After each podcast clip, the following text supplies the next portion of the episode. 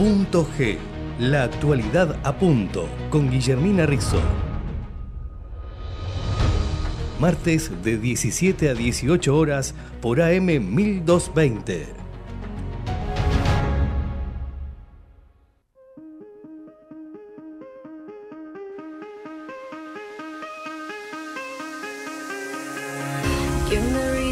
down, try to keep me down, put the flame out. You can't get to me.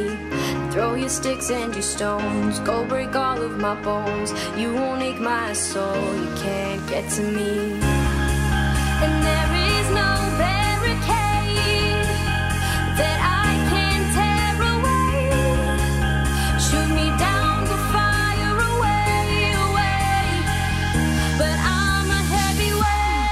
Hola, hola, hola, muy buenas tardes. Estamos acá como todos los martes de 17 a 18 horas en AM Ecomedios AM 1220.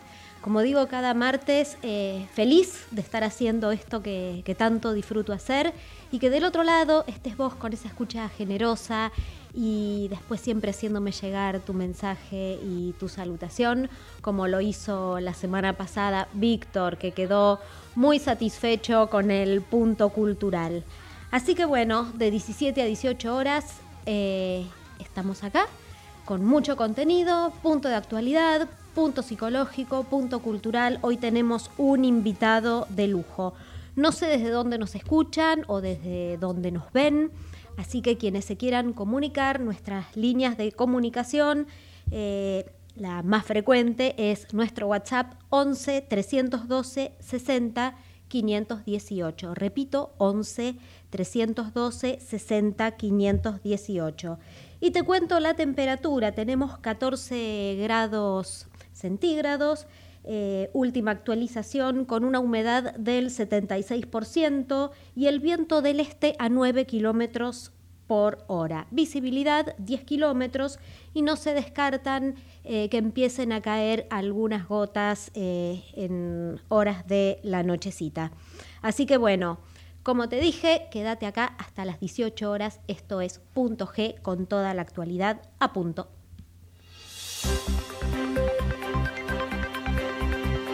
lo que pasó y lo que vendrá.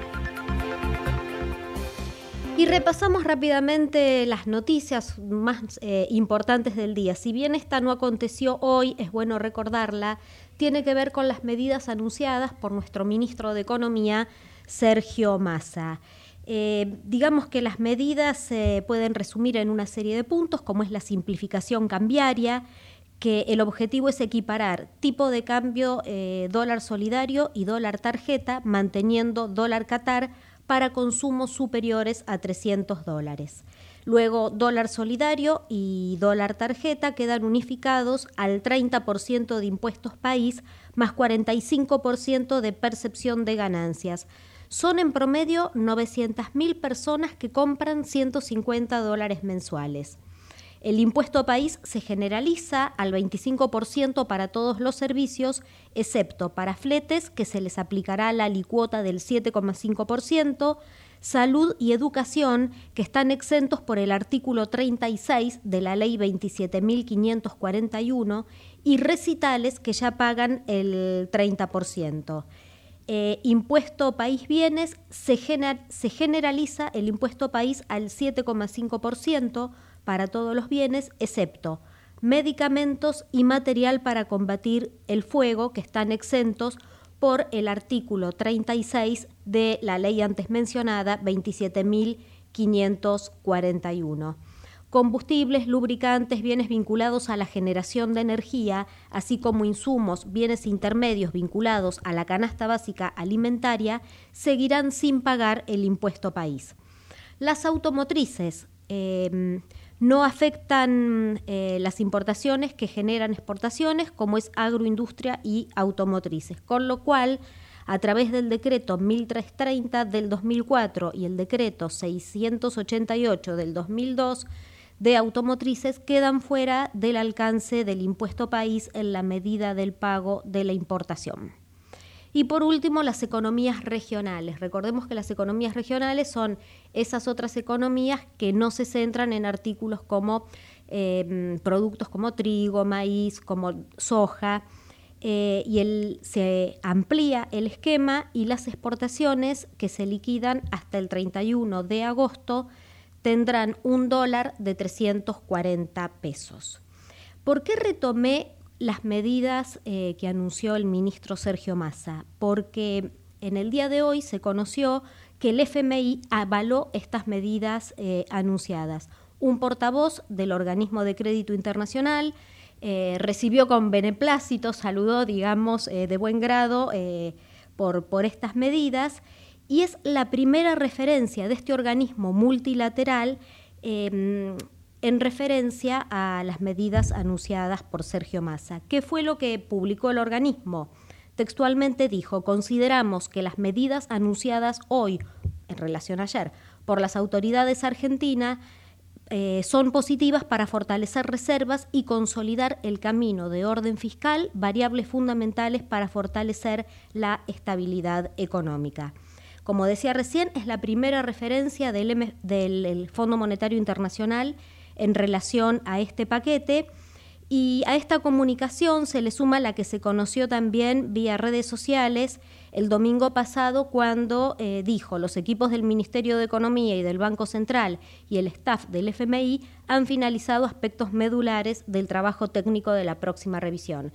Quienes por ahí estamos siempre siguiendo redes sociales, fue llamativo eh, la publicación vía tweet, ya no podemos decir vía el pajarito porque ahora cambió el logo también de la red social, sería vía X, y el FMI se, mm, se había mm, expedido en relación a, estas medidas. Entonces, bueno, ahora em, una vez que en los próximos días finalice todo lo que tiene que ver con el acuerdo técnico, ahí ya se pasaría a la firma definitiva que se prevé será entre el miércoles y jueves de esta semana. ¿Y qué es lo que se viene?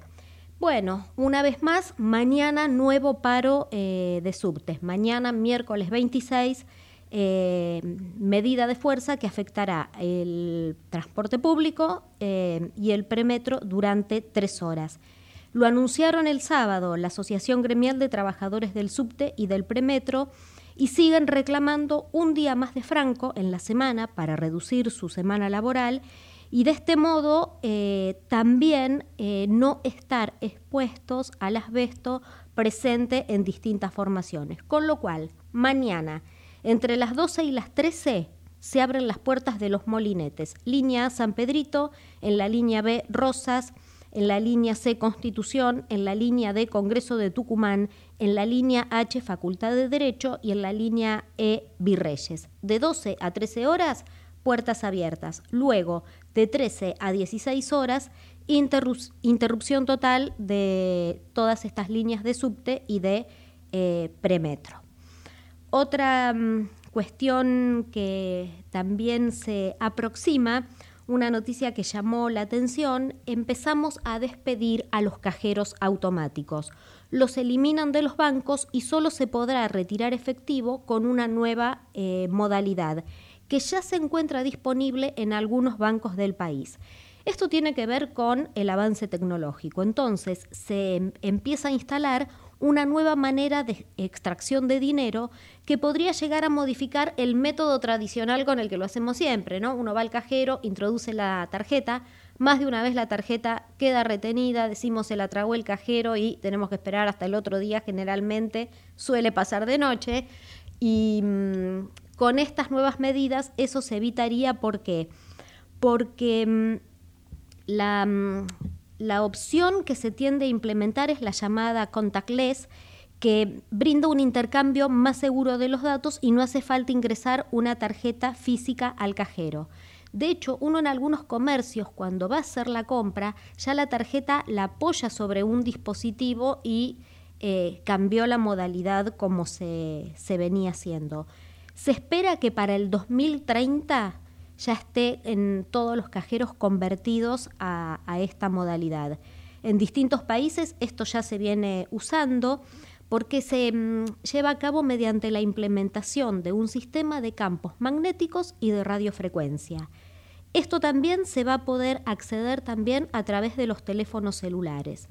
Em, ¿Cómo se haría con un teléfono celular? Uno va a un cajero con tecnología inalámbrica, obviamente, abre la aplicación de pago, elige qué tarjeta va a utilizar de la aplicación de pago, activa em, la, la, función de comunicación de campo cercano, es así como se llama eh, esa, esa, función, la acerca, eh, acerca el celular, elige cuál es la operación que va a hacer, el cajero detecta la tarjeta y ahí se puede realizar todo el trámite.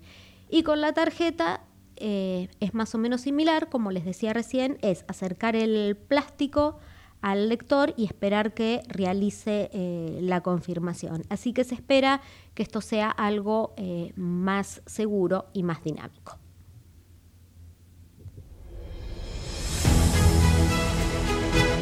Nosotros queremos saber.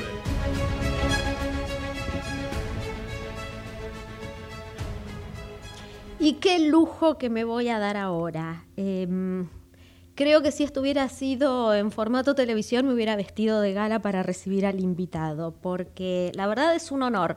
Si yo hoy estoy acá frente a este micrófono y tengo mi título de periodista, en parte se lo debo a él por sus enseñanzas, porque fue mi gran profe de periodismo de investigación y ahora cuando se los presente vamos a poder dar cuenta de que es un gran periodista de investigación. Está invitado, invitado de lujo, Juan Luis González, con una amplia trayectoria en lo que es eh, la sección política de la revista Noticias. En el 2017 él recibió el premio ADEPA a la libertad de prensa por la entrevista que le realizó al ex comisario Alberto Gómez, uno de los asesinos de José Luis Cabezas, y hace, poco hace pocos días perdón, lanzó un libro que, bueno, va escalando el ranking de ventas. En muchos países del mundo están hablando de, este libro y recuerdo el año pasado cuando en clase dijo, tengo que trabajar sobre este libro que voy a escribir. Estamos hablando de El Loco, la mm, biografía pública y privada de Javier Milei. Así que bienvenido Juan, buenas tardes, ¿cómo estás? Buenas, ¿cómo te va? Gracias por la, la presentación. Un saludo para, para vos y, todo el equipo. Gracias, eh, Juan. La verdad es un placer. Y bueno, no hay eh, persona, uno mm, eh, pone la oreja, ¿no? En la calle, en el subte, en el colectivo, en distintos ámbitos. Y yo te puedo asegurar que allí donde voy, todos hablan del loco. ¿Qué significa este libro para vos?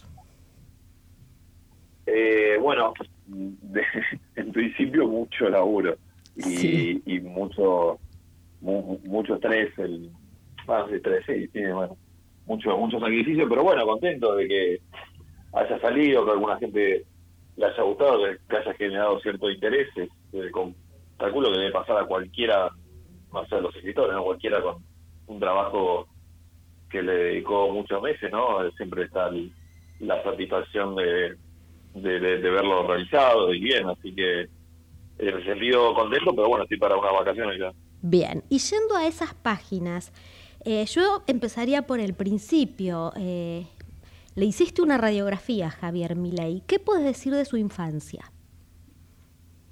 De la infancia de él, que fue muy, muy terrible. A medida que pasan más las semanas, eh, me voy enterando cada vez más cosas y cada vez me, me sorprende más, pero bueno, fue una infancia muy muy difícil con un padre muy ausente que no estaba ni, ni Navidad ni en Año Nuevo y cuando estaba en un tormento la, la casa porque un tipo muy violento, muy golpeador, muy abusivo que toda la vida se encargó de, de hacerlo sentir mal a Milei y humillarlo y que solo reapareció en su vida una vez que Milei eh, empezó a tener éxito mediático, un tipo vivo aparte, eh, una madre que era cómplice de esa violencia también de manera, bueno, que a mí al menos me llamó la atención, porque siempre uno, no, se capaz acostumbrado a ver que si hay víctimas de hijos, el, la casa también la madre está víctima, pero en este caso es la cómplice de la, de la violencia. Eh, y el correlato, bueno, que casi lógico, te diría, de, de toda esta infancia tan terrible, de, de falta de amigos en el colegio, una infancia solitaria, de, de falta de pareja, bueno, toda una, una serie ahí de, de condiciones que yo creo configura mucho lo que es la cabeza de mi ley hoy, que bueno, encima que, que tenga una, una, infancia muy buena. Y para los que nos están eh, escuchando y vienen en relación a, la beta mística ¿no? que él tiene, ¿qué rol cumple eh, Celia Melamed en todo esto? ¿Y quién es Celia Melamed? Para los que no han leído el libro. Ella es una, se define como una comunicadora interespecies, o sea, creo yo hace eh, telepatía con animales. ella llega a la vida de Miley cuando Conan muere, Conan es su perro, pero el perro de Miley, pero Miley decía que era, era su hijo, o sea, literalmente lo ponían a par de un hijo. Eh, y cuando el perro empieza a, a, morir, se recibe una enfermedad avanzada, eh, Miley eh, termina accediendo a este tipo de, de, de terapia, si se quiere, que decía Melamed, que, que lo comunicaba con el perro que se estaba muriendo, pues lo comunicó con el perro más allá, y después también lo comunicó con el perro eh, que, muere porque Miley eh, cuando muere Conan lo hace clonar.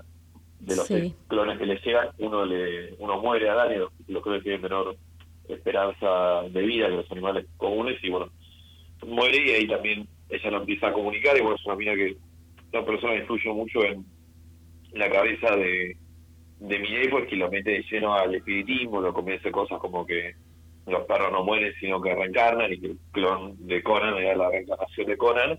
Y ese es un camino místico que con los años Miley va profundizando hasta terminar en charlas con con gente muerta eh, o con filósofos muertos, con economistas muertos y después con el propio Dios o número uno como le dice él que eh, ese quien le dice que tiene una misión eh, entre comillas, eh, necesitado actualmente una misión que es meterse en política y no parar hasta hasta ser presidente.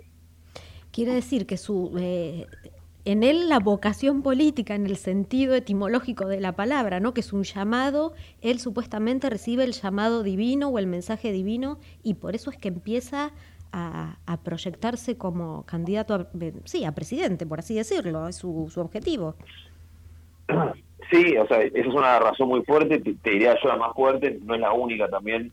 Mi ley para final del 2020 estaba medio ajustado de ingresos, necesitaba eh, incrementar de alguna manera sus sus ingresos, estaba también preocupado con algunos juicios dando vueltas que tienen que ver con sus peleas mediáticas eh, que lo venían persiguiendo y de hecho uno llegó a la justicia que hizo Sol Pérez. Eh, y bueno, también siempre el ego fue un tema que, le picaba y hubo mucha gente que todo el 2019 y el 2020 lo quiso convencer de meterse en política. Así que son varios factores, pero yo te diría que sí, el, esotérico es muy importante. Eh, Juan, y te hago una pregunta. A ver, vos sabés de, mi inclinación y de mi, de mi formación en lo psicológico, y nosotros siempre decimos que para que un fenómeno surja hay una trama que lo condiciona. Vos ya hablaste del padre, del estilo de paternidad, de una madre corrida en su rol, y en todo esto hay otro personaje en su familia que es gravitante en la vida de Miley. ¿Cómo, qué, investigaste, porque sé que, es investigación pura lo que has hecho, eh, respecto de Karina Milei? Sí, yo te diría que es uno, bueno, a mí me parece al menos que fue uno de los misterios que se resolvieron en, el libro, bueno, o al menos para para, para mí se resolvieron. Eh, yo digo, yo sentí que lo tuvieron resuelto, pues siempre se ha hablado mucho esa relación entre ellos dos, se han tejido, bueno, de hecho, especulaciones bastante eh, extrañas eh, con, de, ese vínculo. Eh, yo creo que una explicación bastante más eh, lineal y sencilla, que es que Karina creció en la misma en la misma casa que creció él, entonces, y ella es menor, ¿no? O sea, menor. Entonces todo lo que sufrió él, ella estaba al lado, sufrió cosas parecidas. Ella nunca terminó de cortar relación con los padres como se hizo él, pero pero fue una vida muy difícil, entonces ella tiene toda la lógica del, no sé lógica la palabra, pero eh, me parece muy fácil de entender el hecho de que haya generado esa relación de, codependencia, que se quiere, eh, entre uno y otro, que tiene que ver con eso, con crecer tan solos, con tanta violencia, es casi como un refugio eh, natural, si se quiere, el, hermano y la hermana. Bien. Y entrando ya un poco más en, el plano eh, netamente político, ¿no? Y no ya en su, su, perfil y su personalidad. Esta cuestión de, mm, yo digo, en el 2021 obtiene un porcentaje del 13-14%. Yo me acuerdo que en un momento dije ya tiene circulación comunitaria, ¿no? Porque, bueno, eh, yo lo, lo relacionaba, tomaba la metáfora del, del COVID. Y de un tiempo a esta parte, eh, muchos decían eh, viene creciendo, otros dicen mi ley se desinfla. Uno ve ¿no? una sucesión de hechos como bueno, los favores sexuales de los que se hablan, gente que estaba con él y que dicen no, yo me voy y lo dejan a mitad de camino, eh, cargos que se compran y venden. ¿Qué hay de todo eso?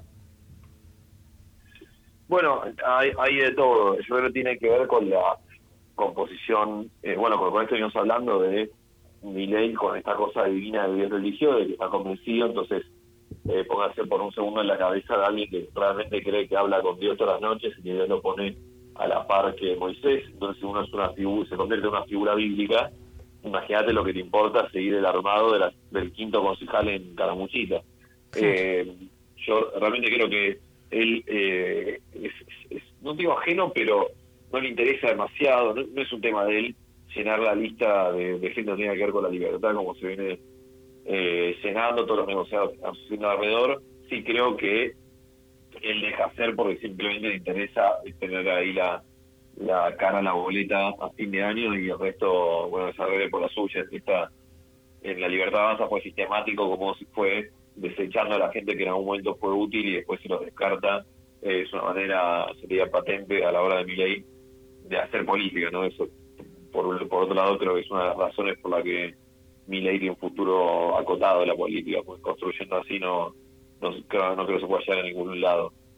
Eh, lo de la venta candidaturas sí lo vemos a lo largo y a lo ancho del país. En la provincia de Buenos Aires, bueno, eh, las últimas semanas han habido casos bastante estrendosos que abran por sí mismos. Bueno, de hecho, ya llegó a la, a la justicia. También hay otra forma de, de recaudación de puya, si se quiere, en la libertad avanza, que, está del día uno, bueno, ahí en el libro es un poco más desarrollado, pero está desde, el día uno en la libertad avanza, ya en el 21 cuando entra una legisladora, Rebeca Fleitas, le, sucede esto, el legisladora de la libertad avanza, que le pide los cargos de, los asesores, también pasó Neuquén con Carlos Seguía, eh, y, y bueno, me parece que es una marca registrada de este espacio tan, tan caótico.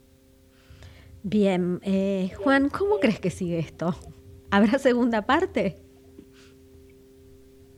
De cómo sigue eh, Milei, la política. Sí, la carrera de Milei, ¿cómo la ves?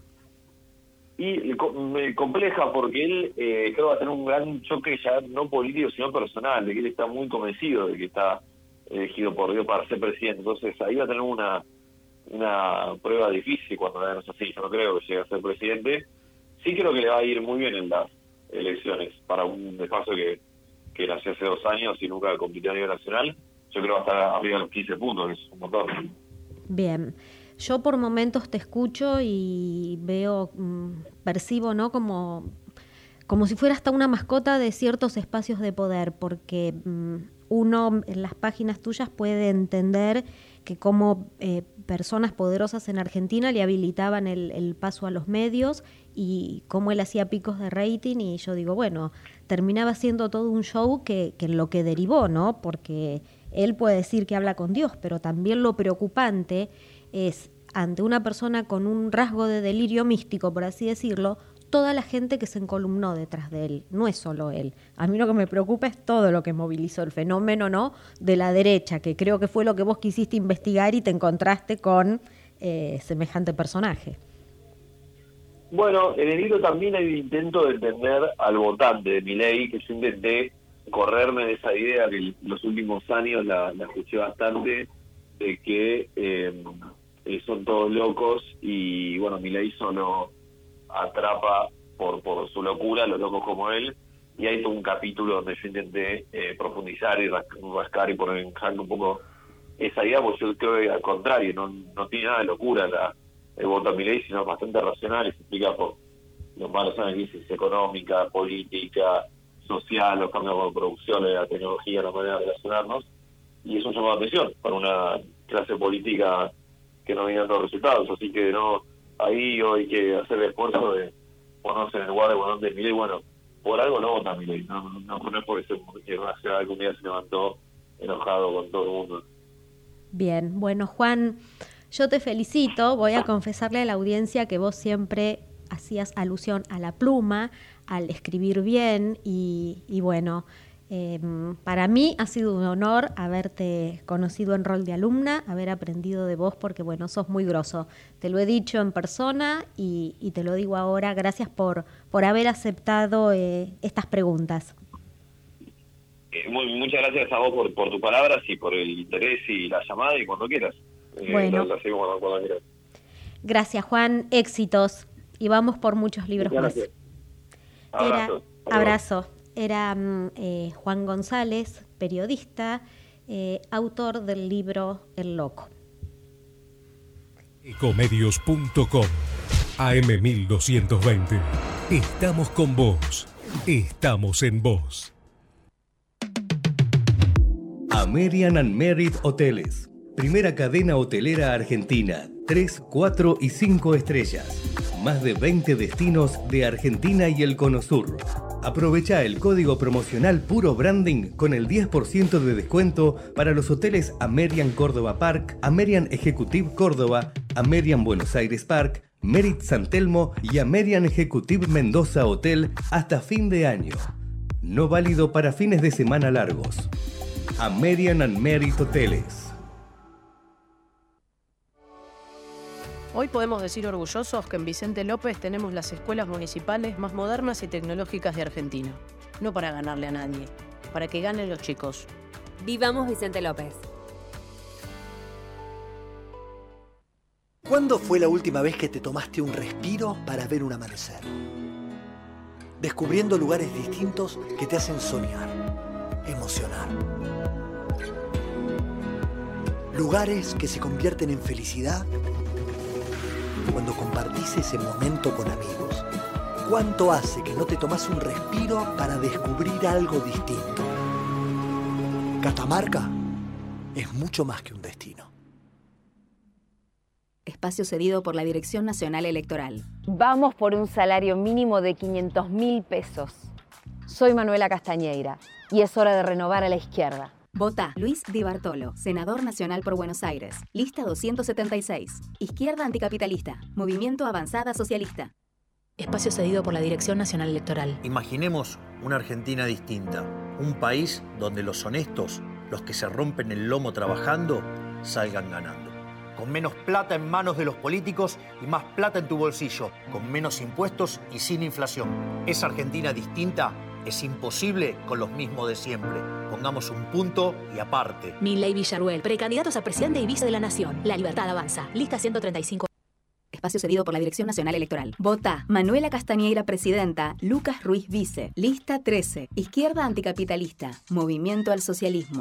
Espacio cedido por la Dirección Nacional Electoral. Las rejas para los delincuentes. Vas a vivir en libertad. Ni un narco más. Santiago Cuño, precandidato a presidente. Partido Movimiento Izquierda Juventud Unidad. Lista 90. B. Confer Informate en ecomedios.com.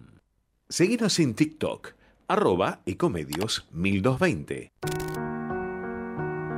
Punto psicológico.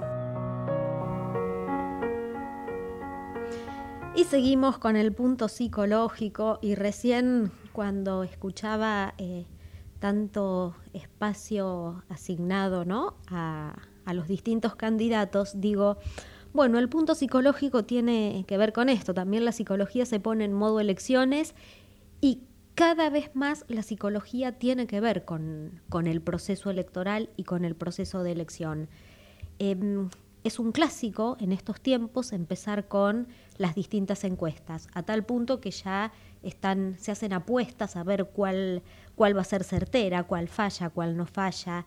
Eh, de hecho, los políticos las encargan y por allí los electores que están más eh, involucrados con la temática de las elecciones las van siguiendo de cerca.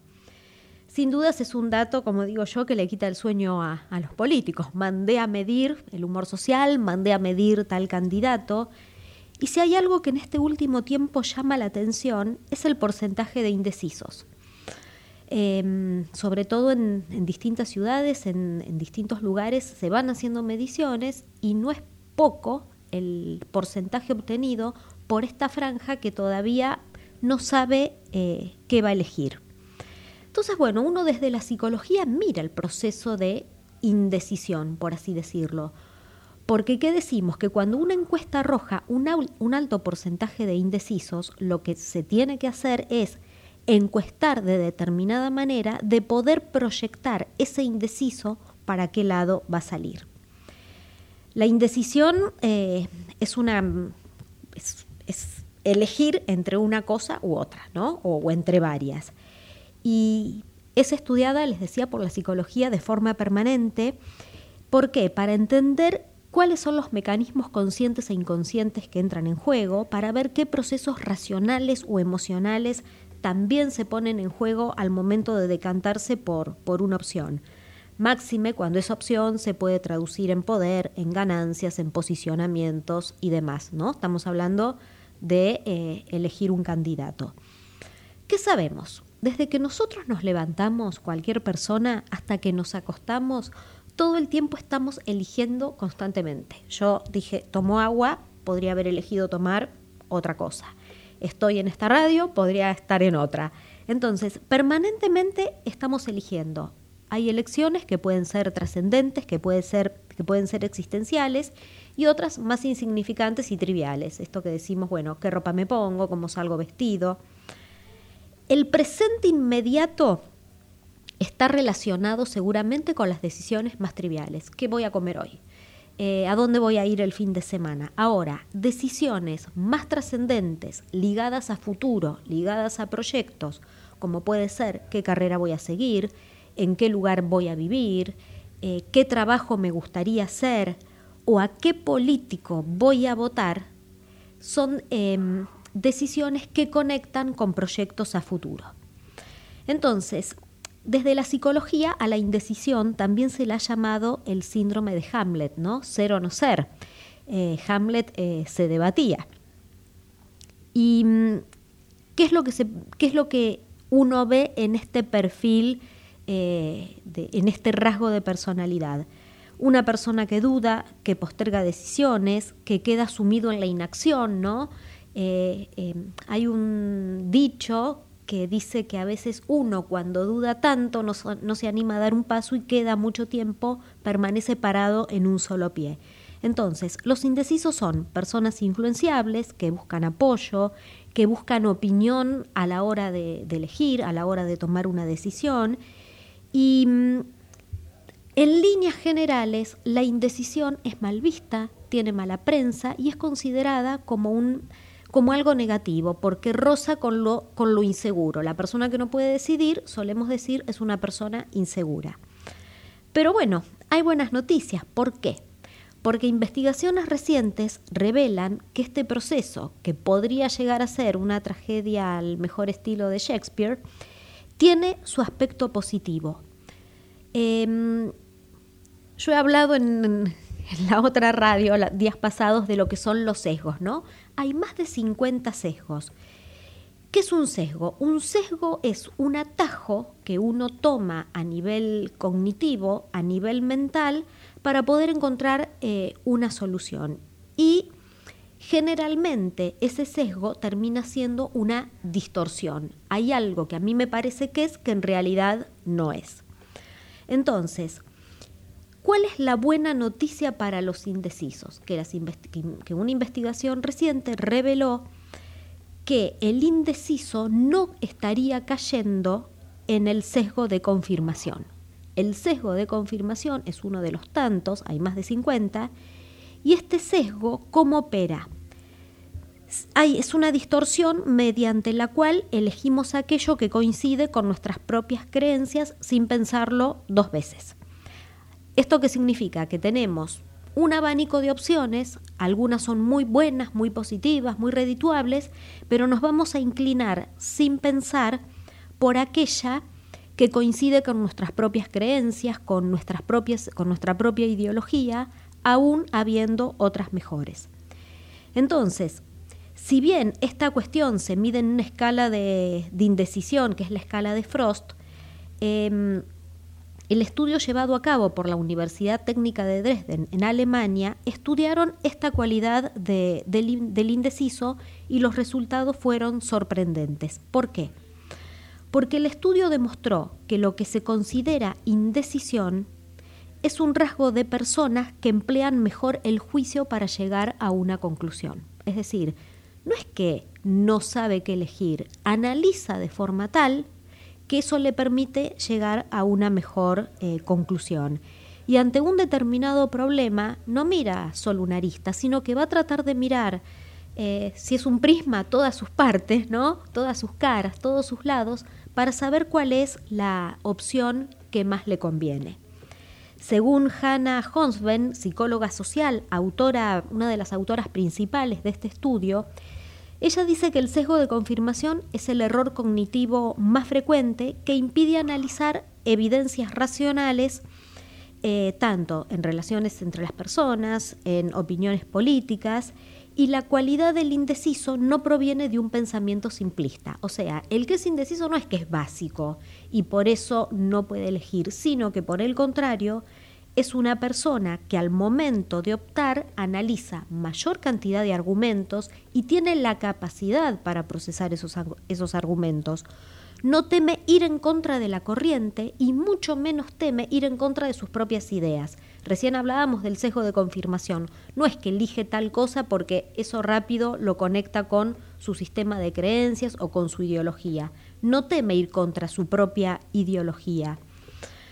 Así que, por lo tanto, como dije al principio, humilde sugerencia, al momento de, diseñar eh, una estrategia, ya que el porcentaje de indecisos es tan amplio, me parece que hay que dejar de hablar en modo TikTok, en modo 30 segundos, eh, presentar la propuesta siempre como si fuera un pequeño spot, porque hay una gran franja poblacional indecisa que precisamente está deseosa, está hambrienta de escuchar propuestas, de escuchar argumentos, de poder eh, debatirlos para después poder elegir. Así que, una vez más, no minimicen al votante. Punto cultural. Y llegamos al punto cultural y le voy a dar la bienvenida a la locutora nacional y periodista encargada de temas culturales. Bienvenida Soledad Aneo. ¿Cómo estás, Sole? Hola, Guille, ¿cómo andás? Y me volví a equivocar, dije Sole, Salomé Aneo. Tengo pero yo respondo, respondo al llamado. Yo veo que respondo, sí, pero no puede ser. Esto es porque vengo embaladísima, punto ah, psicológico, punto cultural y le van el operador me hace señas y que, siga, que siga, y ahí es donde me equivoco. Así que bienvenida, Soledad. Eh, no hay problema. Vos sabés que a mí, en el, eh, durante toda mi infancia, eh, me dijeron muchas veces Soledad, así que yo ya lo adopté como parte de mi nombre, digamos. Así que Salome, Soledad. No, no, pero no. Prácticamente que suena parecido. No te puedo bautizar más. Salo, no, nunca más. Bueno, no hay problema, no hay problema. Salo, ¿qué tenemos para, para nuestro público? Bueno, Guille, mira, te traigo, te traigo una variete, una variete entre em, muestras de icónicos artistas de, de, pintura, porque a mí me encanta, me encanta la parte eh, del arte de la pintura puntualmente. Eso es una confesión que estoy haciendo justamente ahora en este preciso momento. Y em, tengo em, propuestas gratis y propuestas eh, con eh, alguna acceso entradita eh, bastante accesible. Por ejemplo, eh, Benito en la Boca. Ese es el titular del musical que eh, se está estrenando ahora en, en La Boca, en el Teatro de la Ribera. Esto es Avenida Pedro de Mendoza, al 1821. Este, este musical eh, puntualmente narra la historia, eh, la infancia, digamos, y la juventud de lo que fue eh, Benito Quinquela Martín, el, famosísimo pintor, y que, eh, bueno, muestra y cuenta mucho acerca de lo que significó la boca para él. Muchos la llaman como su musa inspiradora, porque, bueno, es como que a partir de, todo lo que él iba viendo en su infancia, en, en el recorrido que hacía, eh, empezó como a adoptar esa temática, esa forma de, de, pintar y, de los colores y de las imágenes.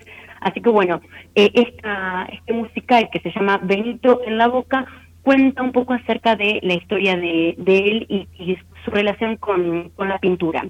Además, el, espectáculo eh, se va a estar eh, se, va a estar realizando en justamente en una sala que eh, Quintela donó a los vecinos del barrio y que eh, resguarda bueno algunas de sus eh, mejores obras. Esto va a ser, las funciones son los días miércoles, jueves y viernes a las 15 horas y los sábados y los domingos a las 17 horas. Como dije anteriormente, esto es en el Teatro La Ribera, que queda en Avenida Pedro de Mendoza al 1821. Va a estar hasta el 30 de julio. Y las entradas oscilan entre los 1.000 y los 3.500 pesos más o menos. Son, dentro de todo, bastante accesible. Así que bueno, esa es una, una de las recomendaciones que a mí me parece que está eh, bueno ir a, a, conocer un poco acerca de la vida de este, de este artista. Salo, entiendo que por el horario me da la sensación eh, que debe ser también accesible tal vez para un público eh, infantil. No te digo que sea algo netamente infantil, pero si las funciones son en ese horario, predisponen. Sí. Sí, sí, sí, exactamente. Justamente eh, hacían la aclaración que podían, em, eh, eh, que la obra es para mayores de 10 años, así que pueden tranquilamente ir eh, los papás con los, con los niños, obviamente de 10 para arriba, para ir a, disfrutar la obra. Después, bueno, te traigo una, una propuesta mm, también que es acerca de un pintor, y esto es en el Teatro Argentino de La Plata. Esta, esta función es eh, con entrada libre y gratuita y eh, lo que se va a llevar a cabo es una muestra sobre eh, el pintor Florencio Molina Campos y la, la muestra se llama Molina Campos Horizontes Bonaerenses.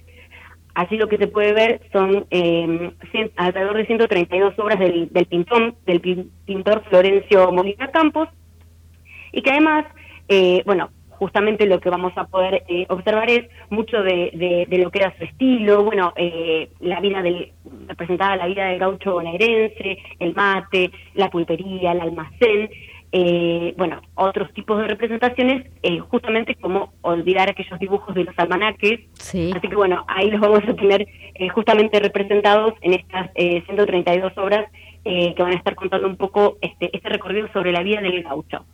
Em, bueno, va a estar abierta al público, esto como te decía anteriormente, es eh, la entrada es libre y gratuita, hasta, va a estar hasta el primero de septiembre en el Teatro Argentino de La Plata y se va a eh, se va a poder visitar los martes a domingos de 18 a 20 horas. Es medio acotado el horario, pero bueno, eh, al ser una, una entrada libre y gratuita me parece que no hay que perderse como la oportunidad de, de rememorar, digamos, esas, esas imágenes que decimos eh, Molina Campo y ya enseguida enseguida uno asocia es verdad y también eh, es un buen plan para bueno para lo que queda de vacaciones por ahí llegarse hasta la plata hacer un paseo y, y poder conectar con esta obra. Me parece muy buena la propuesta Salo.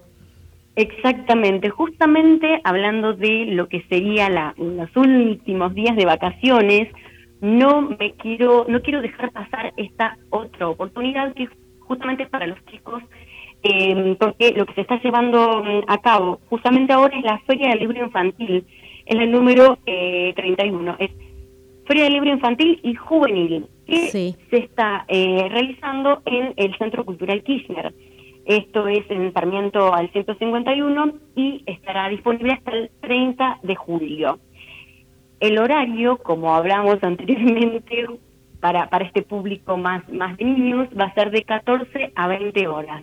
Así que, bueno, como comenté anteriormente, esto es una, una eh, la entrada es eh, libre y gratuita, así que es muy accesible para los padres para que puedan llevar a los chicos porque eh, se van a va, a haber un montón de, de, editoriales como por ejemplo Adriana Hidalgo editora, hace editora, va a estar Penguin Random House Group, eh, también va a haber otro tipo de, actividades que se van a estar llevando a cabo en la sala argentina, se van a estar eh, entregando, eh, haciendo entrega de algunos premios eh, que es como un reconocimiento a difusores de, la literatura infantil y juvenil.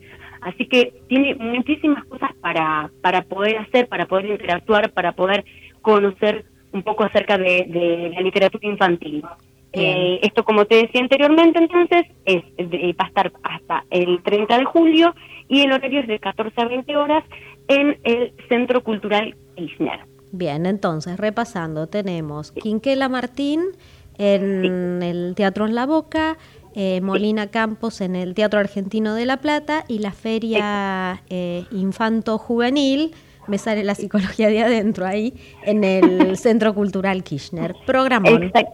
exactamente, así que bueno, a disfrutar de, esta variedad de, actividades para hacer justamente en estos, en estos últimos días de las vacaciones de invierno también. Bien, bueno, hermoso recorrido, Salo. Eh, gracias. Nos reencontramos el próximo martes.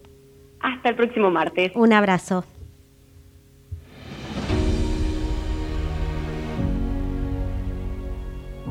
Punto Solidario. Y llegamos al punto solidario, punto en el que conocemos una historia de vida, conocemos la historia de alguna asociación civil, de alguna fundación, que bueno, que hacen su, su gran aporte para, para tratar de que este mundo sea más habitable y más vivible y, y más solidario. Está en línea Viviana Izaguirre, ella es fundadora de la Asociación Civil todo por Todos. Eh, buenas tardes, Viviana, bienvenida. Guillermina Rizo te saluda. Buenas tardes, Guillermina, un gusto escucharte. ¿Cómo estás? Y bueno, eh, contale a, nuestros oyentes eh, esto, esto, esta asociación civil Todo por Todos que fundaste, ¿cómo nació? nació, va a ser 10 años ya en octubre. nació, yo siempre digo de casualidad, eh, porque mm, habíamos viajado en el 2013 a Río de Janeiro a la Jornada Mundial de la Juventud con mi marido y nuestros dos hijos a ver el Papa Francisco, viste que justo habían nombrado al Papa. Sí, recién, recién eh, electo. Claro, recién electo, tal cual. Bueno, en el medio de una multitud conocimos de casualidad una religiosa de la Congregación de la Misericordia eh, una congregación con la que teníamos mucho vínculo y tenemos hasta el día de la fecha. Nuestros hijos son egresados de, un colegio de esa congregación. Yo hice parte de la primaria y el secundario eh, también en, otro colegio, pero de la misma congregación. O sea, había un fuerte vínculo. Eh, la cuestión es que en el medio de una multitud nos acercamos a esta religiosa por una apuesta, porque yo la vi vestida de gris supuse que era la misericordia y bueno, efectivamente era. La cuestión es que nos sacamos una foto con Betty, lo único que supimos que vivía en el Chaco, ahí a la entradita del impenetrable, y llegó el Papa Francisco y bueno, imagínate, nos sacamos una foto y nunca más vimos la religiosa. Sí. Eh, cuando volvimos le dije a mi marido que había venido con la inquietud de, de, cosas que había planteado el Papa, como salir de las propias comodidades, cuidar las infancias, la tercera edad, y que me había acordado de esta religiosa. Bueno, teníamos como cierto detalle, yo estaba en Altagracia, provincia de Córdoba, y la monja en Chaco, mil kilómetros en el medio. Bueno, y, no tenía cómo ubicarla. Bueno, y se hizo hasta que la ubiqué y eso fue en agosto del 2013 y en octubre de ese 2013 con miles de historias en el medio eh, alquilé una traffic y me fui con un par de amigos, algunos profesionales de salud, pues yo soy médica. Eh, entonces, bueno, y nos fuimos por primera vez eh, al Chaco, a una localidad muy chiquitita que se llama Tacopozo. Eh, y de allí entramos al impenetrable con ella y otros religiosos de la misma congregación, que es el lugar donde ellas aún viven. Eh, y bueno, a partir de ese momento yo, cuando volvimos, siempre mi marido se ríe porque dijo, bueno, ya está, como diciendo, ya, le diste la razón al Papa, hay que hacer algo. Eh, entonces dije, no, acá voy a volver, pero, pero vuelvo distinto. Y bueno, a partir de ahí fui modificando cosas, agregando... ¿Qué fue el volver distinto, Viviana? Con, con más cantidad de profesionales, porque yo vi que una de las grandes carencias que tiene la gente es el tema de la salud. Ellos están muy alejados de los centros urbanizados por caminos inaccesibles. Eh, cuando realmente uno dice el impenetrable es impenetrable por caminos, impenetrable la salud también, la asistencia. Entonces, bueno, volví con, eh, con una farmacia armada, con farmacéuticos, con diferentes especialidades en medicina y después fui agregando kinesiólogo, fonoaudiólogo, psicólogo. Eh, bueno, hoy somos ya un equipo interdisciplinario que tenemos hasta veterinarios que van, convenios con universidades y llevamos estudiantes de medicina y de veterinaria de distintos puntos del país. Entonces, e, ese fue el volver distinto, el volver con una atención primaria a la salud completamente integral para la gente. ¿Y ahí qué te dice tu marido ahora? Y ahora está totalmente involucrado, imagínate, lleva 10 años eh, involucrado en esto, igual que, nuestros hijos. Eh, nada, ya, ha quedado como una anécdota eso realmente, que por culpa del Papa estamos donde estamos, decimos. Viviana, y decís, bueno, ya son 10 años haciendo esta tarea, ¿con qué frecuencia viajan? Porque bueno, eh, vos recién hacías mención que el impenetrable es muy difícil la llegada y no es por allí. Nosotros todos los martes damos a conocer alguna, alguna historia en este punto solidario. Y bueno, sabemos que por allí el que tiene una asociación civil acá en Ciudad de Buenos Aires o sobre el asfalto, como digo yo, la tiene más fácil. ¿Cómo haces para organizar toda esta logística y con qué ayuda contás? Porque solo no se puede. La realidad es que mm, lo estamos haciendo solos, lo estamos haciendo con la ayuda de la gente. Eh, los medios que utilizamos económicos son los propios, eh, los hermanos, los hijos, los esposos, las esposas, los primos, los tíos, eh, alguna que otra empresa y nada más. al Estado nunca le hemos pedido ni nos han ofrecido. Eh, lo estamos haciendo solo, con la compañía de los amigos, digo yo, con el aporte de los amigos, pero nada más que eso. Costar cuesta un montón eh, desde lo económico y el tiempo. Nadie vive de la fundación, ni siquiera yo que soy la fundadora. Eh, vivimos de, la fundación, cada uno tenemos nuestros propios trabajos eh, y bueno, y cada operativo es costoso. El último operativo que tuvimos, que fue a las comunidades Wichí, a Salta, embarcación, y de allí entramos a las comunidades porque vamos a diferentes lugares del país. Eh, bueno, ese operativo nos salió casi un millón de pesos. Entonces es costoso, es costoso porque las camionetas, bueno, obviamente llevan combustible, no hace falta que te cuente el precio del combustible porque todos lo conocemos, pero, pero bueno, las cosas se van acomodando para cada viaje y van saliendo. Ese es un tema, es un costo. Y después el otro tema es la farmacia. Nosotros a la gente le dejamos la medicación hasta para un año si son enfermedades crónicas. Entonces, bueno, por suerte contamos con algunos laboratorios que, que nos donan, visitadores médicos, algunos sanatorios importantes en Córdoba eh, que bueno, nos van donando. Pero, pero bueno, armar una farmacia cuesta mucho, aparte cuesta tiempo, cuesta, cuesta logística y cuando no hay determinados medicamentos que los farmacéuticos nos dicen y me dicen no hay tal cosa, se compran, porque no podemos ir a un lugar y no tener algún medicamento que es de, de, uso cotidiano, lo tenemos que tener. Lo mismo el material para los odontólogos, para que puedan hacer extracciones, para que puedan operar, necesitan las anestesias, todo eso es a precio dólar, o no sé, los espéculos para hacer los PAP o, lo que sea a nivel ginecológico, eh, después que leer las muestras, todo tiene costo, pero bueno, vamos acomodando por suerte y se va haciendo. Y por ejemplo, eh, Viviana, vos decís recién que eh, la última misión fue alrededor de un millón de pesos. ¿En cuántas personas impactan cuando ustedes van? Y la comunidad Wichí en historia clínica, pues nosotros tenemos nuestras propias historias clínicas, vimos, estuvimos tres días trabajando, que se trabaja de, sol a sol literalmente, y vimos cerca de 700 personas. Eh, contadas, digamos, por historia clínica. En el medio ves un montón de gente que, que, que, no alcanzas a hacer la historia, porque por ahí, no sé, los wichis sobre todo, te vas a una toldería donde no tenés ni dónde sentarte, mucho menos escribir una historia clínica, y de todas maneras, obviamente, la gente la ve y haces todo.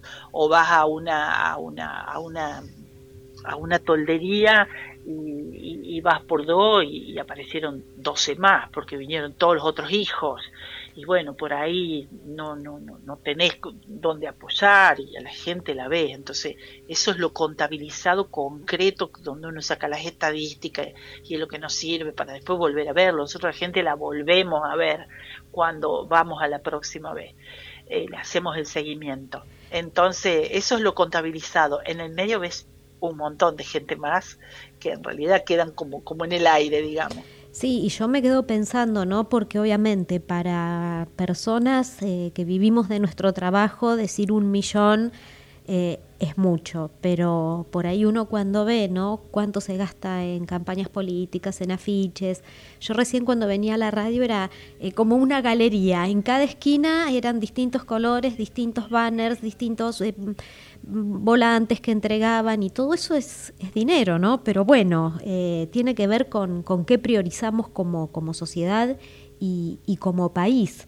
Y, reflexión propia, ¿no? Pero ¿cuál es la problemática por allí más frecuente, eh, lo más recurrente en misión-transmisión que decís esto no, no podemos eh, revertirlo?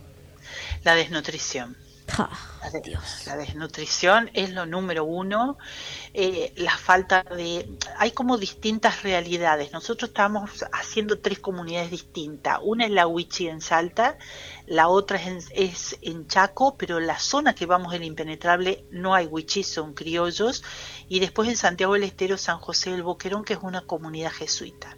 En orden de mejor a peor, por decir de alguna manera, los que mejor están son esa comunidad de Santiago, luego los chaqueños y por último los huichí. Y las problemáticas son distintas. En Boquerón no hay desnutrición, hay obesidad por exceso de harinas, que también habla de ciertas carencias de alimento. En el Chaco hay desnutrición, hay un mix importante, pero en los huichí hay desnutrición. No ves un obeso ni por casualidad, porque ni siquiera las harinas llegan.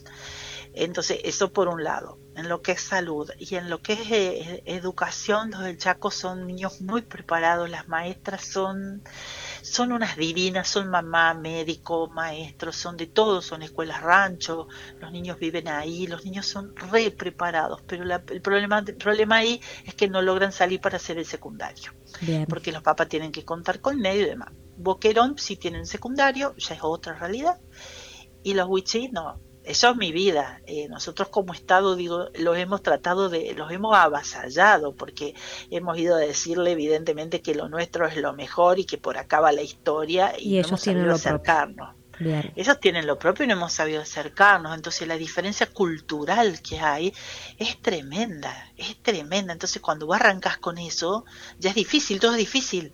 Hasta comunicarte, ellos siguen hablando claro. muchos saben, saben el castellano, pero ellos tienen su propio dialecto y se ponen a hablar en wichí y no entienden nada, por más que hemos tratado de aprender, no es tan fácil. Bien. Bueno, Viviana, eh, se nos termina el programa, eh, seguiría hablando y bueno, éxitos y felicitaciones por tan eh, admirable tarea. No, muchas gracias, muchas gracias por permitirnos contar este trabajo. Gracias. Era Viviana Izaguirre, fundadora de la Fundación todo por todos. Y llegamos al final. Gracias Gerardo por la operación. Eh, no se vayan, que ya llega Sergio Rosso con voto 2023. Y a vos que me acompañaste como cada martes de 17 a 18 horas, nos encontramos semana próxima acá en AM 1220 en este punto de encuentro con la actualidad llamado Punto G. Chau, que tengas buena semana, buena vida.